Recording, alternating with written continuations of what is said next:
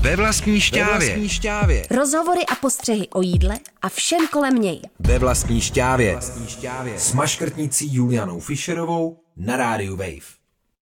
Ahoj u dalšího dílu ve vlastní šťávě. Mým dnešním hostem je Pavel Drdel, šéf kuchař, který se snaží o renesanci nejenom postní gastronomie ve Strakonicích, kde od roku 2016 provozuje a vaří v restauraci Sůl a řepa. Dobrý den, Pavle. Vy vaříte už od mala, vyučil jste se v Blatné a poté jste se vydal na zkušenou do zahraničí, do Německa a potom do Itálie. Jak to bylo? Jak, to, jak jste k tomu došel? Že teda jste vyrazil rovnou po škole nebo Dobrý den.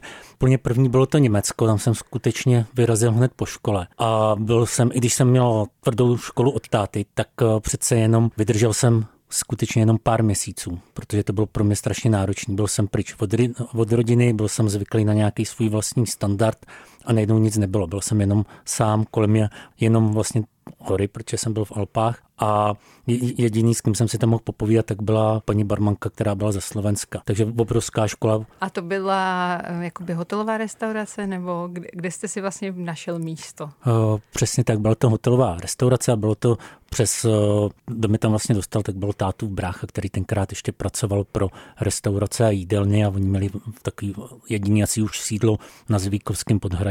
Do jaké míry jste ve škole získávali zkušenosti právě z nějakého lepšího gastronomického prostředí? Tak já jsem eh, se začal učit vlastně v 90. prvním, takže to bylo krátce po otevřeních eh, vlastně no, hranic, tak jsem teprve eh, začaly různý ty vlivy od italský, pseudo-italský teda tenkrát přes nějaký azijský. Já jsem se to učil v restauracích a jídelnách, zažil jsem vlastně tu éru, kdy to šlo ke dnu, kdy to tam zkrátka tunelovali a dělali se tam hrozný věci. A protože jsem strašně tvrdohlavý, takže v druháku jsem už měl nejen problém se svým hlavním mistrem, ale i šéf kuchařem, tak mi za trest dali do Blatný, tam jsem narazil na pána no, z Prahy, který mě tenkrát tvrdil, eh, že sloužil Husákovi a ten mi teda dal úplně, úplně největší školu, protože mě za všechno trestal, co jsem udělal špatně, pohlavkoval, mlátil, pamatuju si, když jsem zkazil vývar, že mi i opařil ruku a zkrátka, když já jsem končil třetíák, tak jsem, můžu říct, že jsem byl docela, nebyl jsem teda úplně hotový kuchař, ale eh, zvládl jsem tu směnu sám. Už vás úplně nemohl po takovéhle škole nic moc překvapit. Překvapuje mě stále do dneška něco. To se, to se nezměnilo. On ten každý den vlastně v kuchyni je naprosto jiný a každý den se objeví něco, co, na čím třeba kroutím hlavou. Já jsem myslela hlavně v tom ohledu teda těch eh, drsných pracovních podmínek, kdy přece jenom člověk, který už dělá sám na sebe, je na tom trochu lépe. To stoprocentně, ale pokud ta cesta byla samozřejmě malinko taková náročnější, když přejdu k té Itálii, tam já jsem původně úplně utekl od řemesla, protože to byly 90. léta přelom roku 2000, kdy v kuchyni se pracovalo 350 hodin a člověk neměl ani jistotu, že dostane výplatu. Když se ozval, tak ho vyhodili. Takhle se mi to stalo taky, takže jsme se s kamarádem sebrali, odjeli jsme do Itálie. Původně jsme jeli opravdu montovat motorky, takže to já říkám všude, ono to někde zapomenou zmínit. Já jsem byl původně u motorek. S chodou okolností jsem se tam nějak udržel, protože jsem, no, když jsem nastupoval, neuměl jsem vzít ani šrubovák do ruky. A díky tomu, že jsem se tam vlastně vypracoval, dostal jsem se na krásný i peníze, takže když nebyla práce, takže pravidelně nás posílali vždycky domů. Akorát já jsem zůstával, začal jsem v Itálii vařit a takhle jsem se vlastně dostal na stáž do vlastně dvou myšelinských restaurací.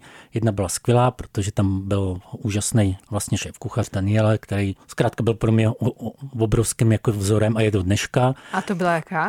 To byla restaurace Do, se to jmenovalo. Funguje to ještě pořád? To stále funguje, má dokonce, jestli se nepletu, teď už možná asi dvě hvězdičky a každopádně má zelenou za tu udržitelnost. On už byl ten udržitelnou už tenkrát jako jeden z mála, že opravdu tam se nic nevyhodilo.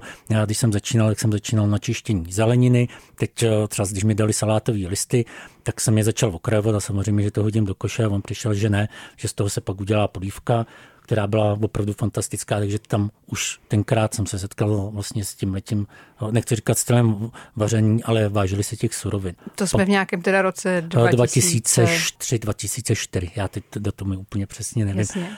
A pak chvíli na to jsem se dostal do dvojhvězdy, to bylo v hotelu Mandarin, tam už to bylo velmi, velmi tvrdý, protože šéf kuchař byl rapl a zažil jsem opravdu ponižování, nadávky, urážky, ale zase mi to dalo do latě s tím, že všechno zkousnu. Jo? Takže jsem se naučil pracovat ve stresu, tím možná dneska ku podivu stresuju svý, svý kolegy, protože mi zkrátka jen tak nic nerozhází. Já jim vždycky řeknu, vytáhnu nějakou vzpomínku z té restaurace a že tohle to vlastně není žádný problém. Ale tam jsem si opravdu šáhnul na to, opravdu, opravdu na to dno. Vy sám teďko v soli a řepě přijímáte učně na stáže?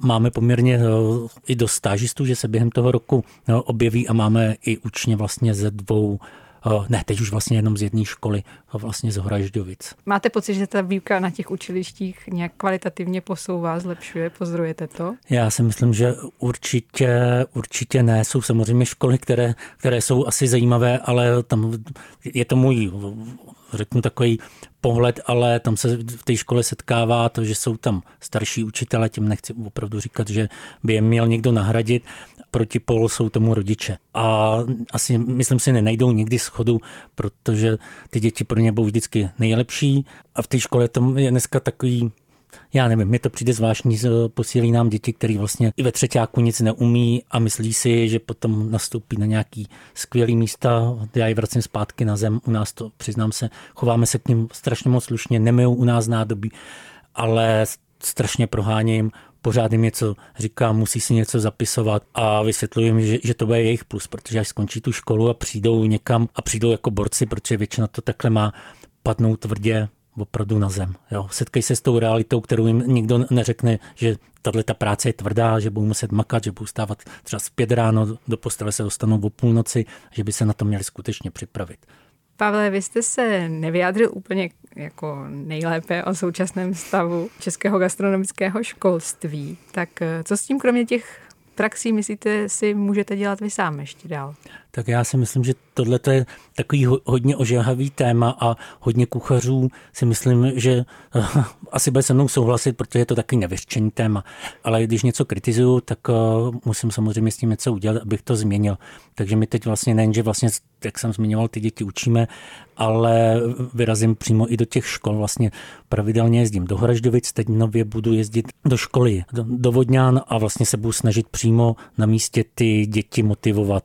Jo, ono to možná bude, oni mě oslovili i kvůli tomu asi, jak vypadám, protože samozřejmě, jak jsem potetovaný, jsem takový občas hovorný, občas nevybírám příliš slova a to zkrátka si možná na ty mladý funguje, ale Každopádně budu se snažit co nejvíce jim předat těch informací a ukázat jim, že třeba z to vaření jde udělat malinko jinak, aby to nebylo takový, jako my jsme měli ty normy, mají stále, ale i přesto, že se musí podle těch norm naučit vařit, musí se naučit základy, pak můžou tvořit, a ty normy myslíte nepotřebují nějakou závažnější reformu? Já si, já si myslím, že by potřebovali to jako sůl, ale myslím si, že se to nezmění. Dneska už je nová generace kuchařů, který jsou skvělí, ale asi, aby se potom vydali, že půjdu do té školy a budou něco předělat, tomu nevěřím. My jsme trošku odbočili od teda mého původního záměru, ale to vůbec nevadí, protože pro mě je to téma školství neobyčejně zajímavé. Já jsem se chtěla zeptat, po těch všech možných stážích a pracovních příležitostech v zahraničích jste potom pracoval vlastně už teda v Jižních Čechách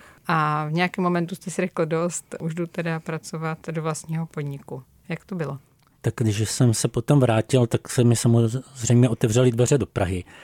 A mě se zkrátka nechtělo, protože jsem se vrátil po x letech domů. Samozřejmě vždycky zatím stála nějaká holčina, ale chtěl jsem být doma u, u rodičů, protože mám samozřejmě, i když dneska to tak nevypadá na rodiče, nechci říkat, že nemám čas, jsem rád, když jim za, jednou za týden zavolám, teda zavoláte hlavně mamča, ale chtěl jsem zkrátka zůstat na jihu Čech, takže jsem se potloukal po různých pizzeriích, restauracích a myslím si, že to bylo spíš, že jsem se hledal nebo jsem neměl odvahu zkrátka znova zase vyskočit eh, z toho města, i když to vlastně svým způsobem eh, i popírám, protože jsem se vrátil zvenka, kdy jsem opravdu eh, byl sám sebou a, a tady se mi nechtělo 100 kilometrů do Prahy. No a trvalo to, myslím si, docela pár let. Myslím, samozřejmě bylo vždycky si otevřít restauraci, ale za prvý potřeboval jsem k tomu investora a asi dospět. A takový ten přerod bylo, když jsem se potom přesunul do písnické kozlovny, kde opět jsem se naučil vést velký tým, kde jsem skutečně dělal ve velkém stresu, protože to mělo obrovskou náštěvnost a utvrdilo mi to, že nechci pracovat s masem, protože denně jsem měl v rukou neskutečné množství masa a dopadlo to tak, že mě třeba začalo vadit vepřový, začalo mě vadit telecí, začalo mě vadit zvěřina a to vlastně nejen i z těch etických důvodů, ale z, toho, z tohohle velkého množství. A pak už teda se objevili mý společníci, vlastně Pavel Míša a Honza, který mi dali vlastně tu šanci, protože bez nich by samozřejmě restauraci neotevřel. Otevřeli jsme sůl a řepu. No a ve Strakonicích jste ale nezačali rovnou jako tak, řekněme, postní restaurace, jak se profilujete dneska. Protože předpokládám, to asi úplně nešlo. Na začátku já jsem věděl, co chci dělat, ale měl jsem obrovský strach, který mi samozřejmě svazoval, takže jsem si částí, jak jsem říkal, té kozlovní část jsem si přenes sebou. Eh, měli jsme flanksteak, který k nám cestoval z velké dálky, měli jsme tam vepřovou panenku čelskou, i když jsme měli samozřejmě nějaký suroviny od těch farmářů, co se mi strašně líbilo právě v té Itálii, tak pořád jsem se strašně bál, že vlastně jak otevřeme, tak skončíme. Ono to pak pomálu takhle jako dopadlo, protože když eh, jsem udělal ten přerod, že jsem řekl tak a do se já chci zkrátka být opravdu sám sebou, tak jsme začali tu restauraci změnit, měnit a když byli ty hosti navyklí, že tyhle ty položky u nás najdou a najednou zmizely, tak bylo strašně zlé, byl obrovský propad těch tržeb dolů, ale pak se nám eh, vlastně zadařilo, objevil se u nás vlastně tenkrát Lukáš Hilíků a začali si nás všímat i jiní blogeři nebo lidi, kteří o jídle píšou, takže to bylo takové, takové příjemné, já tomu říkám taková pak už ta obroda, pak už jsem se šel samozřejmě tvrdě za svým a samozřejmě má na tom zásluhu Honze Čulík z tábora, protože když u nás byl, tak, tak říkal, neboj se, jdi toho po hlavě, buď krachneš, nebo to vyjde. No, tak, takže jsem šel tvrdě po hlavě a dneska jsme vlastně, eh, řeknu, na nějakých 95% lokální, jediný, co nemáme, sůl, cukr, ocet, který používáme na zavařování, protože kdybychom používali samozřejmě ten vyrobený, tak eh, bychom to asi možná nezvládli, protože my z toho octu děláme strašně moc. No a jak byste teda specifikoval ten svůj způsob vaření teda už aktuálně, který právě je založený hodně na té zelenině a ovoci a vlastně řekněme bez zbytkovém zpracování všeho. Co u vás na lístku lidi najdou? Protože ta sůl a řepa to zní jako úplný synonymum pro to nejdůležitější zimní vaření, co může existovat. No takhle jsem se na tím nikdy nezamýšlel, ale no, samozřejmě ono o nás se hodně povídá, že jsme vegetariánský, když tam potom přijdou vegetariáni, jsou docela překvapení, že tam máme maso. Ale když člověk se opravdu uvolní, otevře si hlavu, tak zjistí, že to maso je vlastně jenom takový doplněk, že prim na tom talíři vždycky bude hrát ta zelenina v několika provedeních. Teď na mátkou řeknu, máme ze sedlčano kuřata, tak eh, už nemáme, že budeme nabízet prso a nebo stehno. My si bereme ty celý kuřata, děláme z nich rolády a máme k tomu dýni, která je tam vlastně formu préčka, děláme z ní pickles. Když se ta dýně oloupe, ty slupky usušíme, pak je spálíme na pánvi, zalejeme olejem, necháme 2-3 měsíce zrát a uděláme si z toho takový olej, do kterého pak eh, ještě namáčíme další různý komponenty. Takže ta dýně tam jako proběhne necelá a jak říkám, maso je vedlejší produkt. Toho. Dá se tam obejít i bez něj. Případně. Dá se obejít bez něj. Použil jsem teď to špatné slovo produkt, to já se tomu snažím vyhýbat a zrovna jsem to řekl. Myslíte, že má, protože jste hodně času strávil v Itálii, jeho česká kuchyně a italská, když jste byl kolem Milána, nějaké společné styčné body? Tak já si myslím, že určitě to budou no, dobré síry, které se tam samozřejmě začaly rodit u nás na jihu Čech. To znamená samozřejmě ovčí a kozí, který v Itálii docela hodně fungují. ty kozy vůbec nemusím, ale ovčí mám rád, hlavně pecorino. Pak jsou to určitě si myslím, co máme společného ale to má asi celá republika, tak jsou houby a je to především i čer, hodně čerstvé zeleniny, protože dneska, jak se nám mění podnebí, tak skvělá rejčata, který jsem měl v Itálii rád San Marzano, tak se rodí ve skvělé kvalitě i tady u nás vlastně na jihu Čech. Vy jste, myslím, v aktuální nebo předloňské sezóně, teď nevím, jste myslím zmiňoval, že jste zpracovali asi sedm tun rajčat eh, z místní strakonické zahrádky. Přesně tak, bylo to neuvěřitelné eh, číslo, ono samozřejmě něco jsme zavařili, něco jsme zpracovali, eh, letos už toho bylo méně, protože samozřejmě ta situace, která je, tak je, takže tolik hostů vlastně nečekáme ani do budoucnosti, tak jsme nechtěli, aby jsme samozřejmě toho udělali hromadu, pak jsme to vyhazovali. A to je právě to městský zahradnictví, na který já jsem strašně, strašně hrdý na ty lidi, kteří za prvý eh, do našeho města přinesli zaměstnanost, protože začínali se sedmi lidma. Teď mají aktuálně asi 57 zaměstnanců, což je úplně fantastický. A nám vyhradili jeden skleník, takže pro nás v sezóně vlastně od začátku jara vlastně začíná to redkvičkama, nějak eh, salátama, bylinkama a pak to samozřejmě přejde do okurek, rajčat, paprik, různých vodnic, dýní, je toho docela opravdu dost.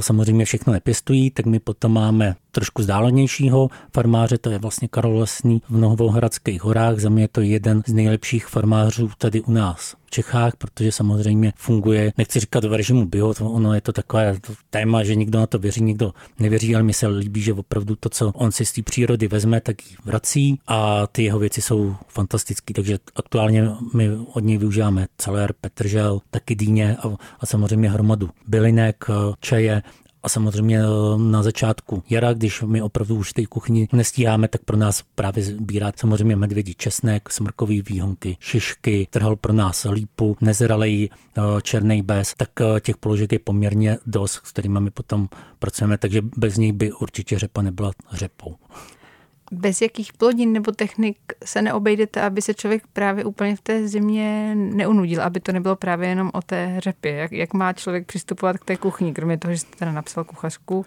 kde se teda té, řekněme, postní a, a i té zimní kuchyni dost věnujete. Tak co je takový jako základ, jak k tomu přistupovat, aby to člověka pořád bavilo i v těch měsících, které nás čekají? tak ono, když začnu asi, co je nejtypičtější pro zimu, tak eh, řeknu, že jsou brambory, který pořád hodně z nás má jako přílohu. Ale z té brambory jde udělat třeba fantastický risotto, který teda samozřejmě není tam rýže, ale tím, že se ta brambora nakrájí na drobné kostičky, nechá se čtyři dny skvasit a pak se z toho udělá úplně fantastický jídlo. Takže ta brambora, i ta samotná brambora má neskutečně využití, že to fakt není jenom příloha. Pak samozřejmě kořenová zelenina, kterou právě pro nás ten Karol taky udržuje, ale bez čeho my bychom se opravdu neodešli, neobešli, protože by to bylo takový stejný, tak jsou ty právě naše zavařené věci. Takže u nás to začíná, jak začne sezóna někdy v dubnu, tak se nezastavíme, vlastně ještě teď zavařujeme. A zavaříme úplně naprosto, úplně všechno.